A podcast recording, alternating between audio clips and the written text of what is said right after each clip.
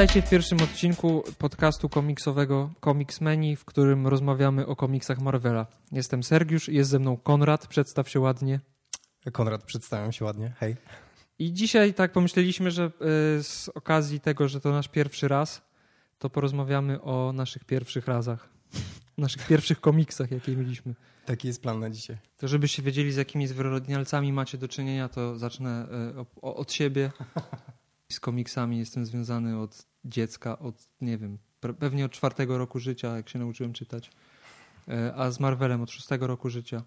I w pewnym momencie swojego życia postanowiłem, że zacznę czytać od samego początku 3 wybrane serie, czyli Avengers, X-Men i Spidermana, i w tym momencie jestem na 87 roku dopiero, a zacząłem 10 lat temu chyba. A ty, Konradku, co masz do powiedzenia? Komiksy też są u mnie od dziecka, ale ja chyba później zacząłem czytać niż ty. Bo w ogóle ty masz tutaj chyba przedbiegi zdecydowanie. To jak Sergiusz wcześniej zaczął czytać, jest seria anegdot. Generalnie z tym związana. Ale tak, komiksy to są w moim życiu od dziecka i wracają, ale są wciąż dla mnie ważne i uważam, że pomimo tego, że już pracuję teraz w zupełnie innej działce, zajmuję się tańcem, uważam, że cała jakby ta podbudowa i cała moja jakaś taka intelektualne zaangażowanie w te komiksy sprawiło, że generalnie podchodzę teraz w ogóle inaczej do kultury i do sztuki, więc zdecydowanie wpłynęły w znacznym stopniu na to, jaką jestem osobą w ogóle. Na mnie chyba w sumie też. No i ja tak naprawdę teraz trochę pracuję z komiksami, bo dziennikarska praca sprawia, że mam okazję do recenzowania komiksów, czytania komiksów, jeszcze mi za to płacą. Tylko Konrad się tym różni ode mnie, że nie czyta w taki sposób systematyczny. Bardzo, bardzo szanuję Serka decyzję za to, że postanowił chronologicznie podejść do konsumpcji komiksów. Nigdy nie miałem w sobie tyle determinacji, ale myślę, że to jest też ciekawe, że w różny sposób podchodziliśmy do komiksów. Ja do nich dość randomowo i ad hocowo, a Sergiusz ma większą potrzebę porządku, co też myślę, że w podcaście w ogóle wyjdzie. Także myślę, że to jest też ciekawe, że zupełnie inaczej na to patrzymy i zupełnie inaczej czytamy też komiksy. Tak. A dzisiaj się dowiecie, dlaczego Marvel akurat został w naszych serduszkach. Dokładnie tak. Na zawsze. Ale najpierw powiemy, jak powstał pomysł na podcast w ogóle. Cały nasz pomysł na podcast wynika z tego, że spotkaliśmy się przez lata, rozmawialiśmy o tym i stwierdziliśmy, że jest mało osób, z którymi możemy kompetentnie porozmawiać na temat tych komiksów, ale też i też z tym wkurwem na ludzi, którzy przyszli do świata komiksów oglądając filmy, tak naprawdę nie znając całego tego backgroundu.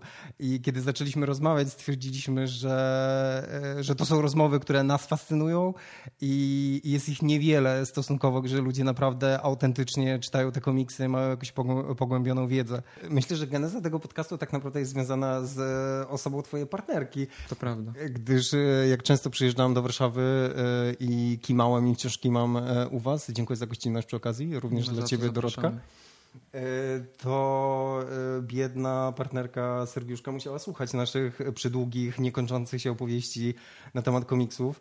I nie wiedziała, o co chodzi. I nie wiedziała, o co chodzi. Myślę, że wciąż nie wie.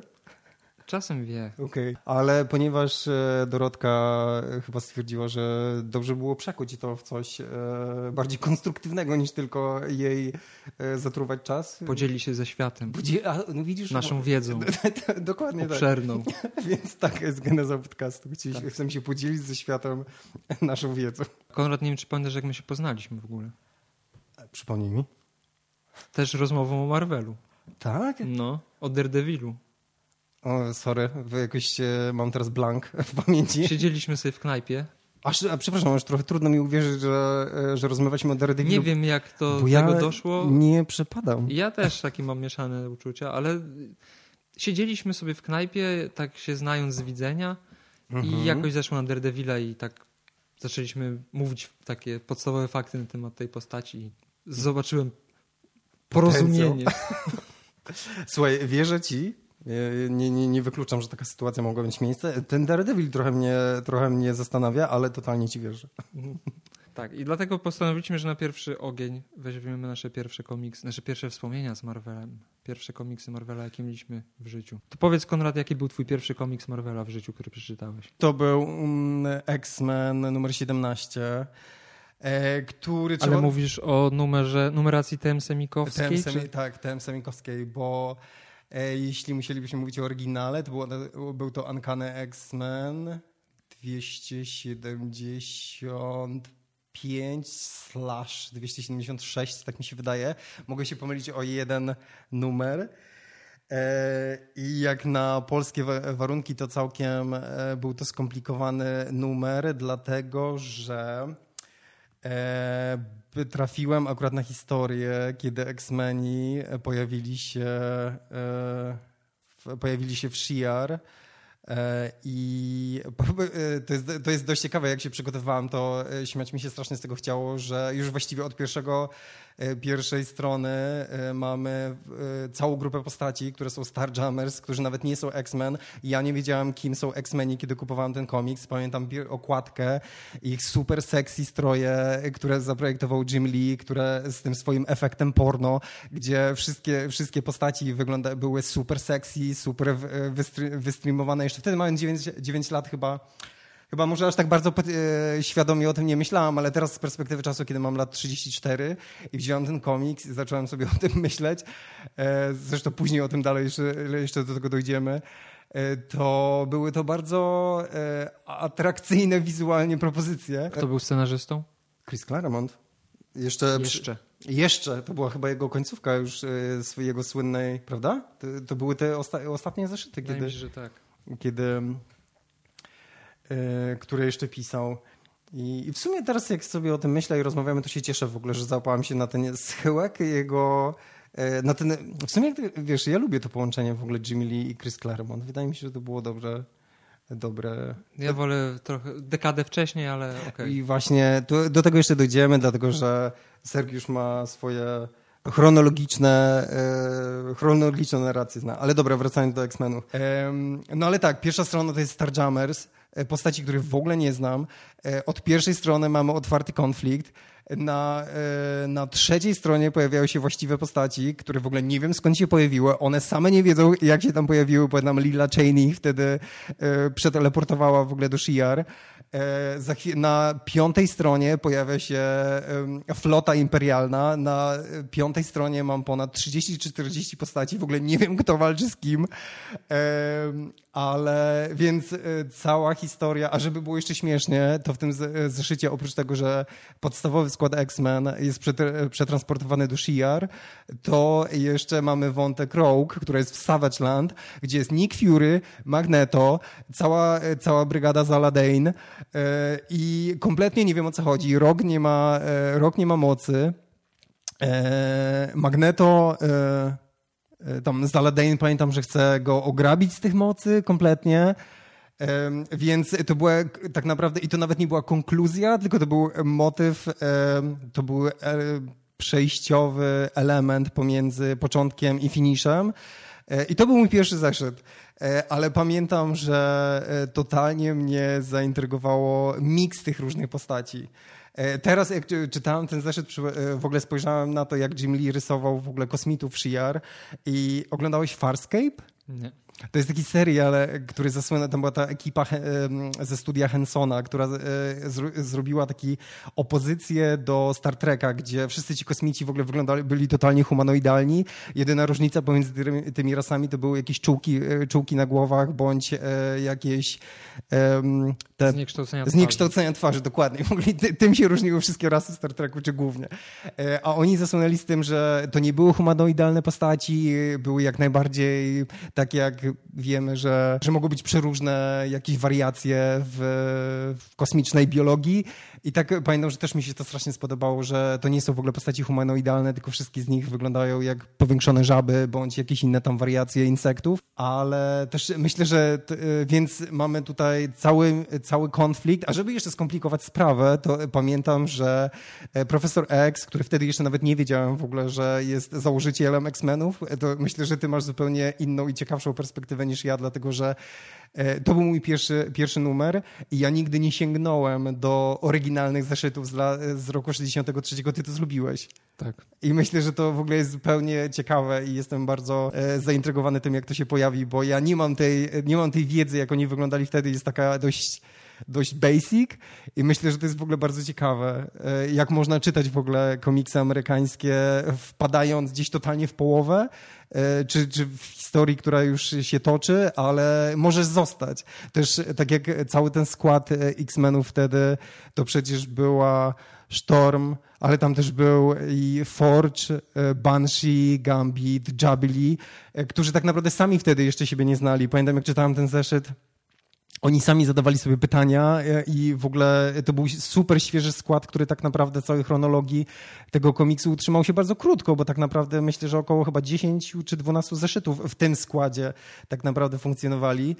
Ale pamiętam, że Jubilee była taką postacią, która mnie chyba wprowadziła w to wszystko, dlatego że ona nic nie kumała, tak jak ja nic nie kumałem, i bardzo mi to pomagało, dlatego że ona się o wszystko pytała, wszystko ją irytowało, więc Jubilee tak naprawdę chyba stała się moim takim oknem do tego świata.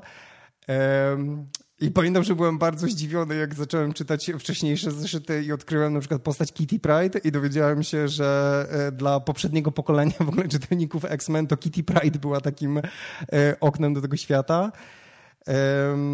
No i co? Chyba myślę, że też na pewno Jim Lee to był ten rysownik, który sprawił, że... Nie, zastanawiam się, czy gdyby to nie był Jim Lee, czy bym tak nie wpadł w to głęboko, dlatego że no jednak jest to chyba jeden z najsłynniejszych, wydaje mi się, rysowników X-Menów.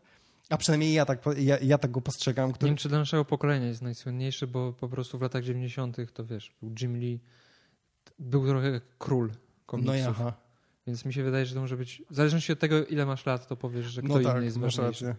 No ale dla nas na pewno tak.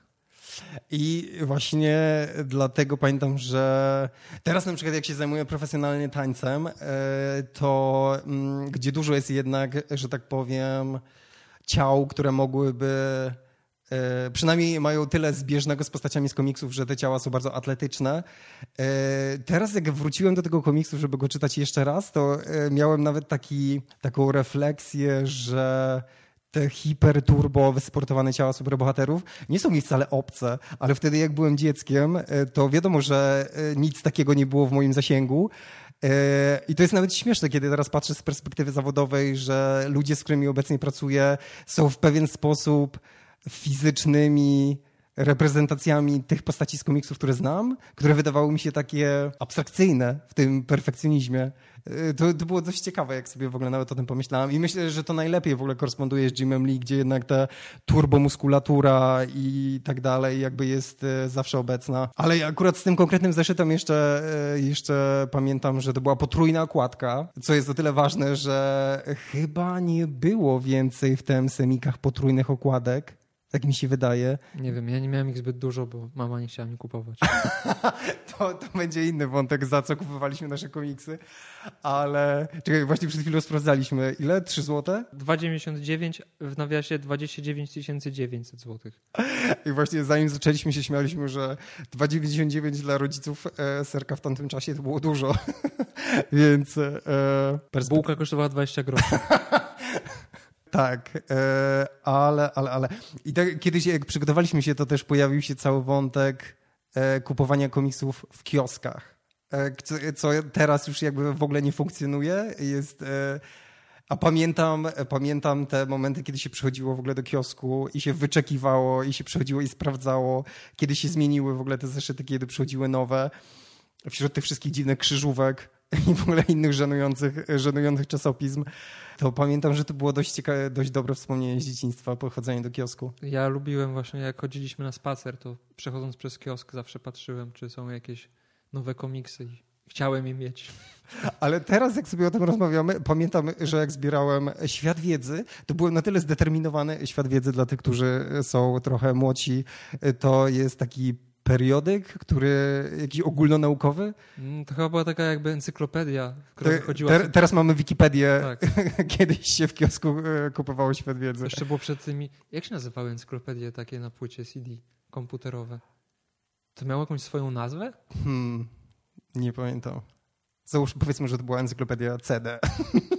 Tak, ale teraz w ogóle tak sobie myślę, że chyba trochę zdradziłem moją fascynację komiksami, bo świat komiksu założyłem teczkę w kiosku, a na komiksy nigdy nie założyłem teczki. W ogóle i teraz się zastanawiam dlaczego. Znaczy nie świat komiksu, tylko ten świat wiedzy. Świat wiedzy, tak, świat wiedzy. Nie wiem, może rodzice stwierdzili, że to jest przyszłość, bo się czegoś dowiesz mądrego. Kurczę, oni, pamiętam, nie zadawali zbyt wielu pytań odnośnie kupowania tego komiksu.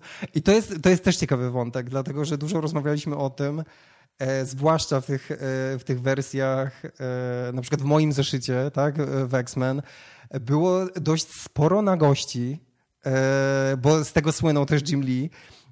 I wtedy chyba też jakoś specjalnie się nad tym nie zastanawiałem. Tak mi się wydaje, że było to w miarę jakieś naturalne czy organiczne dla historii. Ale teraz jak czytałem ten zeszyt, to sobie w ogóle pomyślałem, że miałem 9 lat. No może to nie było soft porno, ale na pewno teraz nad tym się zastanawiam dużo więcej i myślę, że to, że moi rodzice generalnie bagatelizowali całą sytuację i dla nich taki X-Men był pewnie tym samym, co... Kaczor Donald. A może jakbyś im pokazał i zobaczyli, to powiedzieli, co ty kupujesz? Nie pozwalam. Dokładnie. Na szczęście do tego nigdy nie doszło, także mogłem kontynuować. Ale też jakby tak jak mówiłem, że my się spotkaliśmy od lat i rozmawialiśmy o tych komiksach i tak naprawdę to byliśmy... jakby byliśmy w sumie właściwie sami, nie mieliśmy zbyt wielu znajomych, no może Wojtek powiedzmy, ale nie było ich... Pozdrawiamy Wojtka. Ale nie było ich specjalnie tak też... Baretka, twoja dziewczyna, jest zawsze właściwie niemą towarzyszką tych rozmów, ewentualnie śmieje się z nas. Mikołaj, mój partner, czasami zapytuje, ale generalnie mam wrażenie, że po prostu chce sprawić, żeby było mi przyjemnie w ogóle czy miło. Dobrze, ostatnio zaimponował nam wiedzą na temat jakiegoś bohatera z DC, nie pamiętasz? Jakiegoś... A, no tak, bo on ma faktycznie, bo Baretka to nigdy chyba nie scrollowała tych postaci, nie zadała sobie trudu, żeby wejść na Wikipedię. Ale Mikołajowi się faktycznie chyba zdarzyło. No ale to też jest w ogóle ciekawe, dlatego że pamiętam z dzieciństwa, czytałem te komiksy, to był totalnie to, co lubiłem robić, ale nie miałem kolegów. Nikt nie chciał współuczestniczyć w ogóle w tym moim hobby. Nie wiem, czy ty... Ja nie miałem w ogóle takich doświadczeń. Ja sam się wykluczyłem jako frajer, że czytam komiksy, ale to dopiero było w gimnazjum chyba. Jak wróciłem do komiksów, bo wtedy jakby się ponownie zainteresowałem. Ja nie, ja jakby chodziłem do podstawówki, to dla wszystkich to było fajne. Spiderman, Batman. Czyli twoi koledzy czytali? Czytali, mieli z Gwiezdnych Wojen na przykład komiksy, pożyczaliśmy sobie komiksy, więc u mnie nie było tak, ale to nie była taka fascynacja, wiesz, ani pogłębiona wiedza, tylko raczej takie czytanie. Ja wtedy też tak to zresztą czytałem. Dla mnie nie miało to zbyt dużego znaczenia, czy to jest Marvel, czy DC, czytałem co wpadło i tyle. Jasne. No nie, to nie. Ja nie miałem żadnego kumpla, ani kumpeli, która czytałaby komiksy. Na początku chyba próbowałem nawet kogoś w to wciągnąć, ale generalnie to był taki subtelny ostracyzm, więc jakby... Przestałem w ogóle podejmować ten wysiłek. Nie, że specjalnie miałbym go podejmować, ale pamiętam, że było to dla mnie bardzo ciekawe, że nikt się tym nie interesował. Ale to dziwne, przecież wtedy te wszystkie filmy zaczęły się pojawiać. Batmany... Właśnie wtedy jeszcze nie. Nie, Batman już w 97 był ten, w sensie po to prawda, Batman tak, ale wydaje mi się, że sytuacja się zmieniła, kiedy... Mam wrażenie, że dla takiej... Może dlatego, że to Tim Burton nakręcił Batmana i to było jednak ta cała konwencja trochę noir. Może to nie było tak stricte czytane jako komiks, a przynajmniej ja mam takie wrażenie, ale jednak kiedy X-Meni wyszli właściwie jako ten taki pierwszy hit w sumie jako z tych filmów o superbohaterach, to tam już jednak ta taka kodyfikacja, wiesz, typu kostiumy, które są rozpoznawalne, ta konwencja grupy, tak, która ma jednak swój własny język, jakąś taką mitologię. Mam wrażenie, że to wtedy w ogóle trochę się rozpoczęło. I przynajmniej pamiętam, że ludzie wtedy zaczęli mówić o X-Menach, które pamiętam, że miałem wrażenie, że to jest w ogóle jakaś zdrada materiału, bo nagle wszyscy zaczęli o tym mówić i co mnie strasznie wkurwiało, bo ja tu w ogóle lata poświęciłem na jakby wdrażanie się w całą tą historię, która jest mi bardzo droga i bliska i nagle w ogóle wszyscy mają opinię. Ja mam teraz dokładnie tak samo, jak wszyscy się nagle o, super, Marvel, tak, od zawsze znam, a 10 lat temu nawet jeszcze nie wiedzieli, co to jest Deadpool na przykład, a teraz noszą koszulki z Deadpoolem. Tak, irytujące, mega, no ale cóż. Więc myślę, że w ogóle te nasze rozmowy też chyba nasz pomysł w ogóle na rozmawianie o tym się przez lata tak naprawdę wykluwał. Tak. I chyba teraz dopiero pandemia chyba nam w tym pomogła, żebyśmy że się postanowiliśmy jednak mocniej jakby w to wejść. Ale wracając do X-Menów, więc tak, kilka frakcji... Ale poczekaj, bo jeszcze jedna rzecz, co tak? jest też dla mnie dziwne. Przecież były popularne bajki, animowane seriale, Spider-Man i były. X-Men, Iron Man nawet był, tak. Hulk był, Fantastyczna Czwórka przecież, która była w innej konwencji, bo była bardziej taka bajkowa. Fantastyczna Czwórka to była ta taka super stara w ogóle z tym jeszcze robocikiem? Nie ta z tam z 60 chyba 5 roku. To chyba gdzieś w... Tylko, że ona była trochę w innej konwencji, bo i X-Men, i Spider-Man, i Hulk, i Iron Man, i Silver Surfer przecież też jeszcze był. A no tak. To wszystko było takie mroczne i poważne, a Fantastyczna Czwórka była taka... Oj, no bo wiesz, absurdalne były te przygody. Modele rodziny, tak? Trzeba grzecze. No być może. No ale to też właśnie jest dziwne, bo u mnie w klasie, na przykład w podstawówce, wszyscy oglądali tych X-Menów i mówili, o... Ale wiesz, my może nie jesteśmy od ciebie dużo starsi, w sensie ja nie jestem od ciebie dużo starszy, ale jednak trochę i wydaje mi się, że może te kilka lat zrobiło różnicę. Komuna wam zrobiła wodę z mózgu. Ja jednak jestem wcześniej w ogóle, urodziłem się jeszcze w komunizmie, więc może to pokłosie w ogóle jeszcze było jakieś takie... Może jeszcze, to ze zgniłego zachodu, nie, tak, nie tykaj tego. Dokładnie tak. Ja też się urodziłem jeszcze w komunie, ale tylko kilka miesięcy. No ale wiesz, ja pamiętam za młodu, jak miałem na VHS-ach wszystkie te animacje, które ci kiedyś wysyłałem, tak? Te roboty zmieniają się w drzewa? Nie w drzewa, tylko w rośliny. Instrumenty muzyczne? Tak, czy na przykład te chicksy w ogóle, wiesz, które mają komputer, który generuje im hologramy, aby jakieś seksowne fatałaszki w ogóle zakładały i tak dalej. Też nikt nie chciał ze mną tego oglądać, więc chyba dość, no nie wiem, może to dlatego, że pochodzę z takiego dziadowego miasta jak Łęczna, więc w ogóle jakoś, wiesz, może ty jednak pochodzisz z Lublina, co tam więcej pachniało trochę więcej w ogóle multikulturą światem, dokładnie. Ja musiałem wyjechać, żeby powąchać świat. Daleko do Lublina nie miałeś.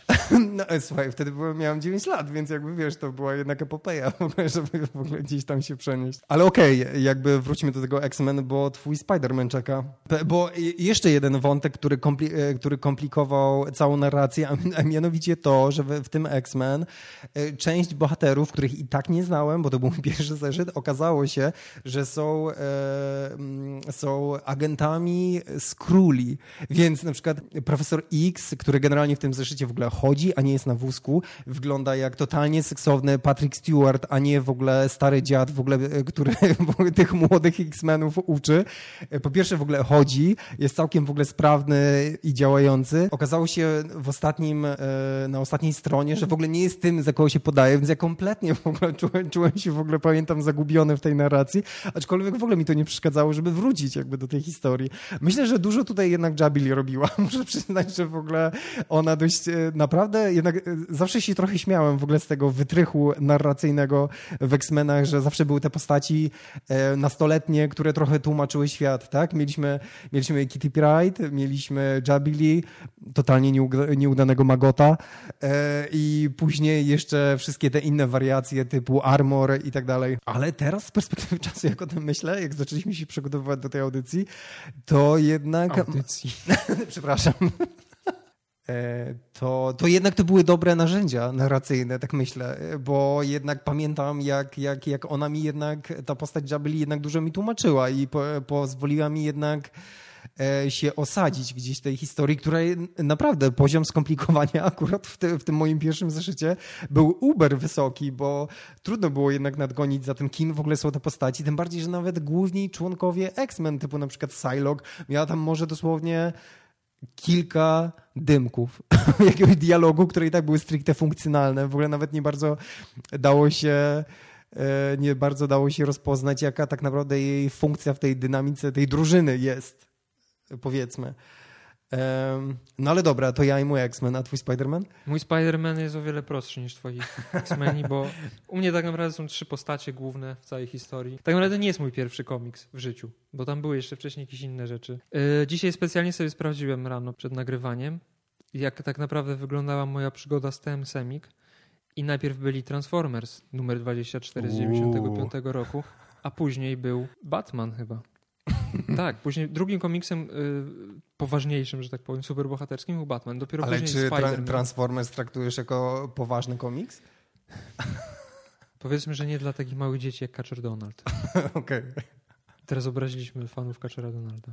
A myślałem, że powiesz, obraziliśmy fanów Transformers. Być może też. W każdym razie Spider-Man numer 62. W każdym razie Steve Grant i Bob McLeod byli odpowiedzialni za ten numer. Na okładce jest napisane The Amazing Spider-Man, chociaż tak naprawdę to jest przedruk komiksu, który się nazywał po prostu Spider-Man, jednego ze spin-offów, jednego z serii pobocznych. A, czyli to... Spider-Man numer 32 chyba, jeżeli się nie mylę. No ale widzisz, to ciekawe, dlatego że ty masz okładkę, twój pierwszy z okładką jest Amazing Spider-Man, który nie jest Amazing Spider-Man, tak. A ja mam X-Men, który tak naprawdę powinien być tak. Uncanny X-Men, tak. Ale mam samo X-Men. Dziwne, nie wiem dlaczego tak się wymyślił, ale jak wymyślił. W ogóle, żeby jeszcze było śmieszniej, to jest nie dość, że jest źle podpisane, w sensie w polskiej wersji, że to jest Amazing Spider-Man, to jeszcze okładka jest z 32 numeru oryginalnego Spider-Mana, a zawartość to jest 33 i 34 numer oryginalnego Spider-Mana z 93 roku. I to jest druga część. W sensie zacząłem od środka, nie? Ja rozumiem. Część. Więc to jest zakończenie historii, która rozpoczęła się miesiąc wcześniej. No i też na początku, jak się czyta, to trochę nie wiadomo o co chodzi, bo Spider-Man walczy z Punisherem, ale później się okazuje, że jest obok drugi Spider-Man, że jest dwóch Spider-Manów. Kurczę, ja pamiętam, w sensie... Nie przypominałem sobie tego zeszytu, ale widzę okładkę, którą masz przy sobie i pamiętam, że czytałem tą historię. Pamiętam kolesia, który ma żółto-czarny kostium. Tak. I... Zaraz do niego dojdziemy. Okej, sorry. No i historia jest o tym, że Spider-Man próbuje znaleźć tego człowieka, który się pod niego podszywa. Przeszkadza mu trochę w tym Punisher, który w sumie ma taki sam cel. Różni się ich podejście do sprawy tym, że Punisher chce go zabić, a Spider-Man chce go po prostu złapać. No więc Spider-Man musi walczyć jednocześnie i z tym typem, który się pod niego podszywa, i z Punisherem. No i się okazuje, że typ, który się pod niego podszywa, jest jakimś drugorzędnym, trzeciorzędnym bandytą, któremu ale kiedyś on miał te mocy Spider-Mana? Nie, on nie miał mocy Spider-Mana. Czyli miał super siłę, miał super szybkość, umiał tam... A chodził po ścianach? Później chyba wykształcił sobie takie umiejętności, ale strzelał rękami z rąk jakimiś promieniami dziwnymi. Tak, jakieś takie żółte, pamiętam. Taki niby ogień, niby prąd. Tam później jest wytłumaczone, że on ma jakieś urządzenie, które zbiera prąd z powietrza i przetwarza na pocisk. Czyli taki trochę słabsza wersja elektro. Trochę tak. To, że to jest mechaniczne, a nie biologiczne jak u elektro. Jasne. W każdym razie ten koleś był jakimś byle jakim rzeźmieszkiem na usługach mafii. Tak naprawdę był chemikiem, który robił narkotyki po prostu dla mafii. Spider-Man rozbił tą szajkę i koleś trafił do pierdla, bo szef się na niego wypiął. No i postanowił, że się na nim zemści. Więc stworzył taką miksturę, która dała mu supermoc. Zaczął jako Spider-Man zabijać ludzi. No i w każdym razie oboje ścigają, Punisher i Spider-Man ścigają tego typa, który nazywa się Dwight Faron. Teraz jak to dzisiaj czytałem, to się zdziwiłem, że zrozumiałem, o co w tym chodzi, bo to jest od środka, nie? Walcząc kolesie, nie wiadomo za bardzo, o co biega. Dopiero pod koniec się wyjaśnia. No i typ na końcu, tak jak wspomniałeś, założył sobie złoto-czarny strój, wypił zwiększoną dawkę tej swojej mikstury, która szklanych fiolkach, które tak, zawsze w komiksach. Która jednocześnie sprawiła, że stał się trochę nieobliczalny i niestabilny emocjonalnie i nazywał się Master of Vengeance. Tu jest prostsza historia, bo jest trzech bohaterów. Chodzi o to, że koleś po prostu chce się zemścić. Na drodze mu staje dwóch różnych superbohaterów, powiedzmy, którzy mają inne podejście do sprawy i zatrzymują go. I typ znika. I tam później chyba się pojawił jeszcze w dwóch jakichś numerach po latach, ale zniknął kompletnie, więc to jest tak kompletnie nieznaczący czarny charakter, że prawdopodobnie nikt go nie pamięta. Poza czytelnikami w Polsce, którzy... Nie, myślę, że są jeszcze jacyś fani Spidermana, którzy czytają wszystko i znają na pamięć. Master of Vengeance. Dobra, sprawa może jest prostsza, ale ja wiem, że tak jak w moim X-Menie w pierwszym zeszycie było sporo negliżu, taki w tym zeszycie, tak. To nie zostało ci to ominięte. Oczywiście, że nie, ponieważ zaraz na samym początku Spider-Man wraca sobie po nieudanej walce do domu, wchodzi do łóżka z Mary Jane, wtedy jest jeszcze jego żoną, poszedł spać, kolejna strona, Peter Parker budzi się zmęczony po nocnych eskapadach. No i co? No i Mary Jane wstaje i mówi: wstawaj chłopcze, czas do pracy. No i Spider-Man mówi, że nie, daj mi jakąś kawę albo coś innego na pobudzenie. Na co Mary Jane reaguje ściągnięciem koszuli nocnej i powiedzeniem: potrafię coś znacznie lepszego. Jest kadr, w którym Peter Parker od razu się przebudza na widok pośladów gołych Mary Jane i to bardzo mnie to zafascynowało jako 6-letniego chłopca i tak jak rozmawialiśmy z Konradem wcześniej, prawdopodobnie wtedy nastąpiło pierwsze dygnięcie. Myślę, że ten termin ukuł serek. Myślę, że on jest bardzo dobry i reprezentatywny. I teraz jak sobie o nim myślę, to jak czytałem mojego pierwszego X-Mena, ja zawsze to jest pierwsze... Dygnięcie. Ja używam terminu drgnięcie. Nie wiem dlaczego w ogóle. Dygnięcie jest ważniejsze. Przebudzenie mocy. Dygnięcie jest ważniejsze. Tak wydaje mi się, że u mnie było więcej tych dygnięć. Podczas tego numeru? Tak, dlatego, że wiesz, tam jest... Oni wszyscy są nadzy w którymś momencie. Pamiętam, jest Psylocke zostaje w ogóle zaatakowana pod prysznicem. Tam wszędzie są te opary, które... Kamuflują goliznę, które tak naprawdę, jak wszyscy wiemy, tylko zwiększają aktywność wyobraźni. Pamiętam, że to, co w X-Menach zawsze szanowałem, widzisz, u ciebie naga jest najprawdopodobniej tylko Mary Jane. No i tutaj ten Dwight Farron później rozrywa koszulkę w kolejnym... Okej, ale to jakby tak. Natomiast w moich X-Menach co chwilę jest nagi. To Wolverine, to Profesor X, to Magneto, w Savage Land to w ogóle wszyscy biegają po prostu w... No bo gorąco jest. No jest gorąco, to prawda, ale akurat wtedy nie do końca chyba rozumiałem, czym jest to Savage Land, bo oni nie za bardzo włożyli sporo wysiłków w to, żeby wytłumaczyć kontekst. Więc tak sobie wyobrażam, że dygnięć mogło być więcej. Nie mam aż tak klarownego wspomnienia, aczkolwiek oglądając ten komiks nawet teraz, zdziwiłbym się, gdyby tych dygnięć nie było. Tak, i myślę, że to jest też dobry moment, żeby zwrócić się do nas słuchaczy. Jesteśmy ciekawi, czy u was też wystąpiło pierwsze...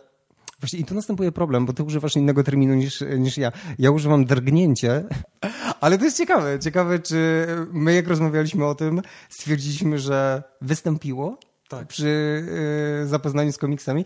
Więc jesteśmy ciekawi, czy inne osoby, które czytały jako właściwie dzieci komiksy, czy miały podobne przebudzenia. Co ciekawe, to sobie przypomniałem jeszcze, że pamiętasz tą historię psychoterapeuty w latach 60. czy 50. w Stanach, który napisał tą książkę Seduction of the Innocent? No oczywiście, że tak. Tak, gdzie mieliśmy wiązaną Wonder Woman w ogóle, która miała pobudzać czytelników do stosowania sadomaso. No to wydaje mi się, że u ciebie tak naprawdę jest bardzo tradycyjne rozdanie. W ogóle mamy tak naprawdę klasyczne, zdrowe małżeństwo. Tak. W X-Menach jest więcej polifonii, takiej około erotycznej i myślę, że chyba w ogóle Jim Lee trochę zasłynął w ogóle z tego, że dość często ich przedstawiał w negliżu. To były lata 90. To czego ty się spodziewasz? No tak. Wtedy wszystko było w negliżu. Wtedy Słoneczny Patrol leciał w telewizji. Tak. Skaczące cycki Pameli Anderson. No tak, goły David Hasselhoff. Zapomniałem. Tak, masz rację. To w ogóle był czas, kiedy negliż był... W ogóle to jest ciekawe. W ogóle teraz jak sobie myślę w ogóle o tych serialach, które obecnie... Nie mówię o Netflixach, mówię o tych takich, wiesz, bardziej... takich na mainstreamowych amerykańskich stacjach, to w ogóle nawet tam w ogóle chyba nie ma w ogóle tyle tego sugerowanego przynajmniej negliżu, który był... No ale to też były przecież inne trochę czasy. Teraz jak chcesz goliznę obejrzeć, to sobie odpalasz internet i szukasz strony porno, a wtedy to wiesz... To prawda, wtedy jeszcze wszystko chyba było. Mogłem nie mieć nawet mojego modemu. Ja wtedy na pewno nie miałem komputera, jak ten komiks powstał. I to też jest właśnie... Ostatnio zdałem sobie z tego sprawę, że prawdopodobnie dlatego tak bardzo ten komiks był przeze mnie oglądany, że odkładka odpadła, ponieważ to był mój jedyny dostęp do Spidermana na zawołanie, na życzenie. Rozumiem. Bo sprawdzałem dzisiaj specjalnie, kiedy bajka zadebiutowała, kiedy serial animowany zadebiutował w Polsce i to było kilkanaście dni przed wydaniem tego numeru, więc mój pierwszy kontakt ze Spider-Manem był w komiksie i prawdopodobnie później od razu zacząłem oglądać to w telewizji albo nie wiem, czy od razu, być może kilka miesięcy później, nie wiem, nie pamiętam tego dokładnie. Nawet jeżeli to leciało w telewizji, no to leciało w określonych godzinach. Nie można było sobie włączyć teraz jak Netflixa, kiedy chcesz odpalić ulubiony odcinek i obejrzeć. Tylko trzeba było się wstrzelić w to, co sobie w ramówce ktoś ustawił. A komiks pozwalał obejrzeć jeszcze raz ulubiony moment, kiedy go się chciało. I to też chyba było fajne właśnie kiedyś, jak nie było internetu i nie było telewizji takiej jak teraz.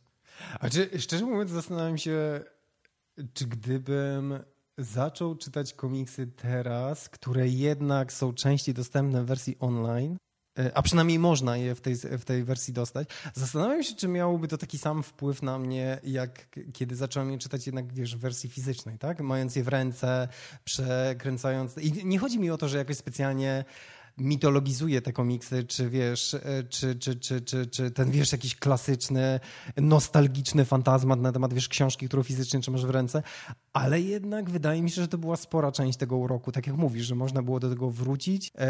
Była fizyczna namiastka tego, co jest w tej historii pokazane, nie? Że nie można było dotknąć Spidermana, bo nie istnieje, ale przez komiks można było trochę jakby. Tak. Do niego dotrzeć, kiedy się chciało. Ale jeszcze pamiętam wątek, który nie wiem jak było u ciebie, na pewno u mnie było tak, że ja zacząłem uczyć się angielskiego jako dziecko i komiksy dużą rolę odegrały w mojej edukacji angielskiego, zanim zacząłem czytać amerykańskie, a dość szybko zacząłem czytać oryginalne wydania amerykańskie, to myślę, że impulsem w ogóle do nauki angielskiego dla mnie takiego pogłębionego było to, że wszystkie te postaci miały jednak angielskie pseudonimy i musiałem sobie je zdekodować, rozszyfrować, a ponieważ często to jednak były takie zbitki, nieoczywiste zbitki słowne, typu tam na przykład, wiesz, Shatterstar albo coś, więc musiałem sprawdzić, co znaczy, wiesz, poszczególne te człony i trochę intuicyjnie zbudować w ogóle swoją wiedzę z angielskiego. Akurat w przypadku Shatterstara to myślę, że nie miało żadnego głębszego znaczenia. Tylko po prostu... Nie, ale wiesz, nie chodzi o głębsze znaczenie, tylko chodzi... Przypadkowe słowa, które brzmią fajnie i połączone zostały. Nie, to jakby spoko, ja kumam w ogóle, że on miał te wszystkie swoje ostrza i wiesz, i tak dalej, ale chodzi mi o to, że musiałem to, wiesz, czy te wszystkie Firestary, czy... Nie, no wiem o co ci chodzi, jakby poznać pseudonim, żeby więcej wiedzieć na temat postaci. Tak, i musiałem, wiesz, rozczłonkować je, poznać znaczenie poszczególnych słów i jeszcze później zastanowić się, co w konkretnym kontekście to znaczy. I myślę, że dla mnie było to bardzo ważne. Na pewno przyspieszyło to moją naukę języka angielskiego, a już później jak zacząłem czytać tylko i wyłącznie amerykańskie ze słownikiem, tak wyglądała moja nauka angielskiego, że siedziałem... Myślę, że komiksy są generalnie super, dlatego ja bardzo dużo nauczyłem się z... Też to słownictwo tam jest bardzo różne, bo nawet kiedy masz, wiesz, musisz rozbroić bombę jądrową, w ogóle to nie jest to historia. Jakby masz dużo słów z fizyki, z biochemii, z genetyki, które może w normalnych czytankach, wiesz, z angielskiego. No tak, to prawda. Używasz dużo niepotrzebnych słów przez czytanie komiksów oryginalnych. Tak. U mnie to inaczej wygląda. Ja to bardziej chyba tłumacząc sobie jednak teksty piosenek się angielskiego nauczyłem, ale komiksy też. Znaczy komiksami podszlifowałem sobie angielski, w sensie, że poznałem dużo tych różnych idiomów i innych tego typu sformułowań, których się zazwyczaj nie uczy w szkole. Ale akurat z tym, no pamiętam, że w tym moim X-Menie, pamiętam jak Hood, ten Star Jammers, ten taki, wiesz, krokodylowaty. No, ten sobie jakieś zwierzątko na plecach, które nigdy nie pamiętam jak się nazywa. Nie. To myślisz o... tam jest z tej imperialnej gwardii, są te dwa cyborgi, jeden jest mały, drugi duży. A Hood to był ten taki krokodylowaty, który taki duży, on był...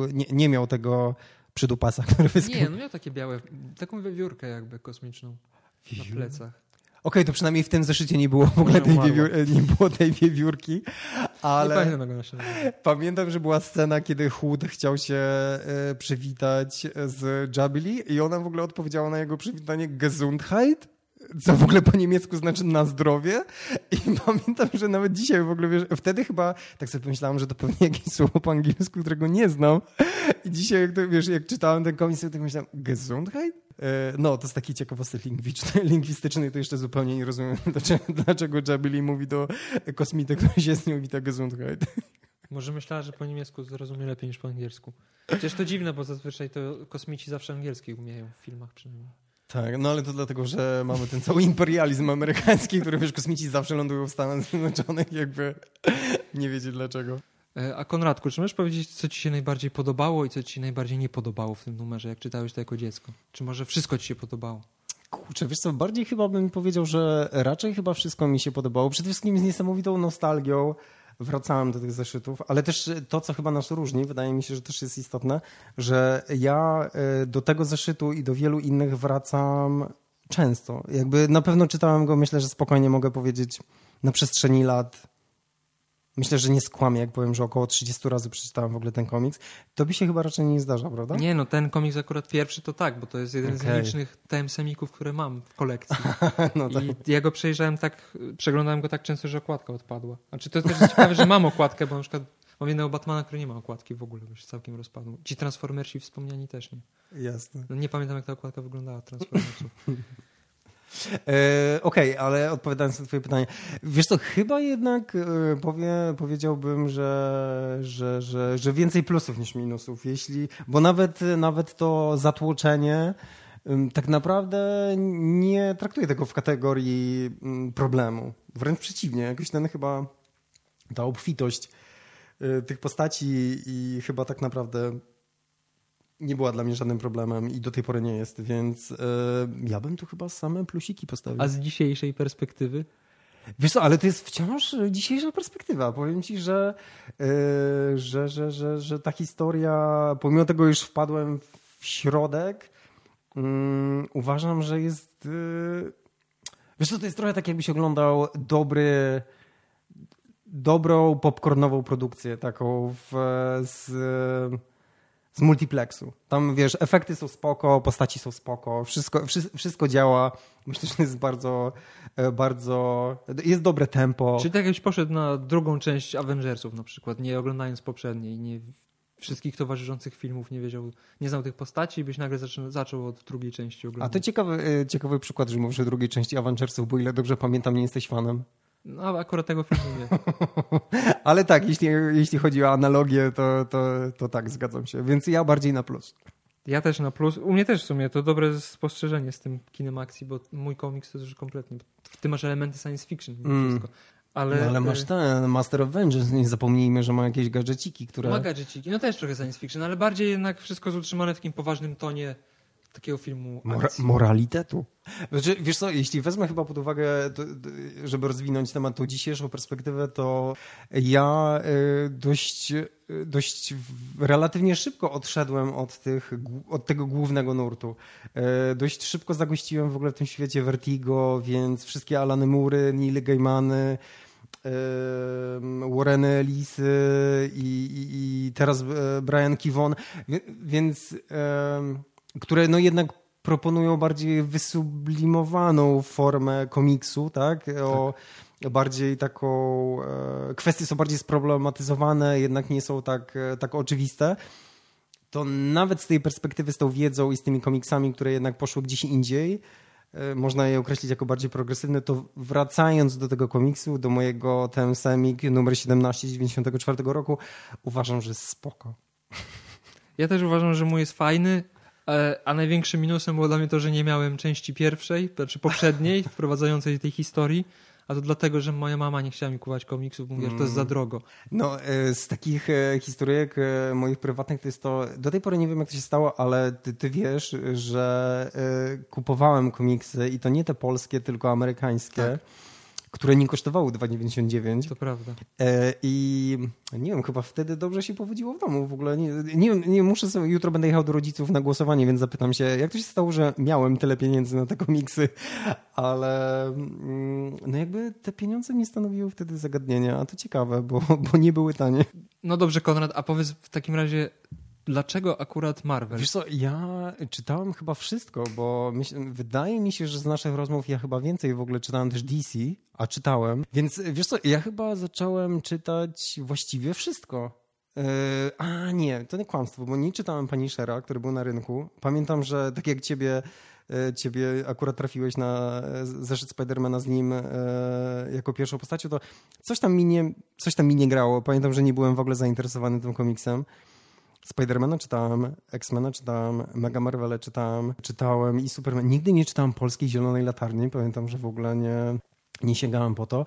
Ale generalnie czytałem wszystko i później czytałem coraz więcej i ponieważ, tak jak wspominałem, czytałem też te amerykańskie wydania, które, bo jednak u nas były te jakby reprinty, tak? W sensie historie zaprzeszłe były u nas, a ja miałem okazję, że sięgnąłem do te aktualne, które były wydawane we właściwym czasie, czyli te, które były wydawane na przykład w 1994-1995 roku, to miałem jakby też taką chyba motywację, i świadomość, że to się jednak rozwija, że jakby idzie gdzieś do przodu, że są nowe postaci, nowe historie, więc myślę, że generalnie czytałem dużo, czytałem to, co mogłem dostać na rynku.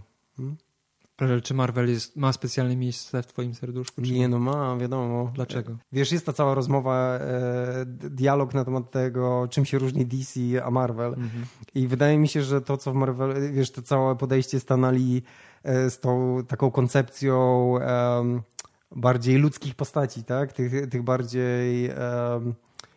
trochę luzerów, trochę nieudaczników. Takich, którzy mają moce przez przypadek i trochę ich nie chcą tak naprawdę. Tak, i ten cały wątek, który on wprowadził jakby życia prywatnego, który stał się w ogóle... I że te często moce stały trochę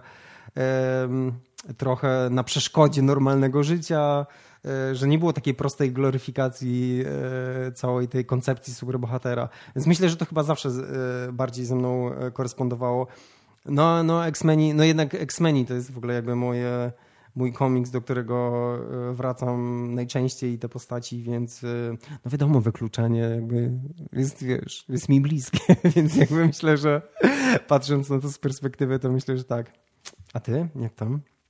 Ja pamiętam, że jak zobaczyłem ten komiks, to stwierdziłem, że chcę więcej, a akurat ta bajka się pojawiła wtedy w Polsce, więc się wkręciłem bardzo, a że ten serial był dość wiernie oddawał w sumie historii Spidermana, bo tam były nieznaczne zmiany. To... Nie to co animacja, gdzie oglądałeś? Tam, gdzie była Firestar i Iceman jako jego przyjaciel? Nie, tego nie oglądałem nigdy. Widziałem tylko czołówkę chyba tego serialu. Bałem się zawsze. Czemu? Nie wiem. Wydaje mi się, że te seriale przed latami 90. były jakieś takie zbyt dla dzieci. Okej, rozumiem. Głupkowate.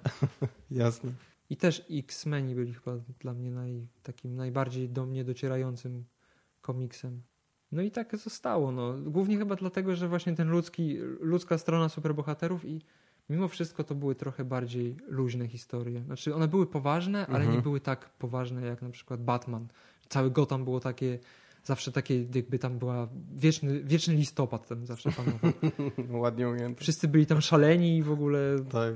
Bruce Wayne też nie miał łatwo, ale to były zupełnie inne problemy niż na przykład Spider-Man, którego nie było stać na to, żeby opłacić czynsz. Dokładnie. Jakby totalnie bardziej ze mną koresponduje kwestia braku na czynsz niż posiadanie willi i lokaja. Pamiętam, że strasznie mi się podobał multikulturalizm X-Men. Pamiętam, że strasznie mi się podobało to, że ta ekipa jest mieszana, że jest tam dużo kobiet, że wszyscy mają różne kolory skóry. Co do tego, w jaki sposób zostało wydrukowane i jaki kolor dokładnie został przypisany w wydruku, to już inna sprawa. Ale myślę, że to warte chyba jest teraz, jak sobie o tym myślę, powiedzieć, że ten multikulturalizm i że to chyba dla mnie miało dużą wtedy wartość. Tak sobie myślę. Jak cię komiksy nauczyły tolerancji? Zdecydowanie. Ja uważam, że jestem dzieckiem amerykańskiej politycznej poprawności. Chyba co? Dzisiaj chcieliśmy wam się przedstawić, pokazać trochę nasze historie i będziemy eksplorować tą naszą... Tak, jeśli będziecie słuchać. Jeśli będziecie słuchać. Tą naszą pasję. Mamy w planach różne tematy. Z różnych perspektyw będziemy podchodzili do komiksów. Ale to już dowiecie się w przyszłości. To w takim razie żegnamy się. Śledźcie nas na Spotify, iTunes i innych podcastowych serwisach, w mediach społecznościowych, na Facebooku, Instagramie, gdzieś jeszcze, na naszej klasie. To już chyba nieaktualne. Nasza klasa. Piszcie też do nas na maila i w mediach społecznościowych, co wam się podoba, co wam się nie podoba, co byście chcieli w przyszłości, o czym byście chcieli posłuchać. Jasne. Chcielibyśmy, abyście z nami współtworzyli ten podcast, bo chcielibyśmy poszerzać to grono osób, które chcą słuchać i rozmawiać o komiksach. I nie tylko tacy, którzy są wtajemniczeni w ten temat, tylko też tacy, którzy dopiero zaczynają swoją przygodę. Bo pamiętamy, jak to było. Do usłyszenia w kolejnym odcinku. Mówił Konrad i Sergiusz. Pa, pa. Pa.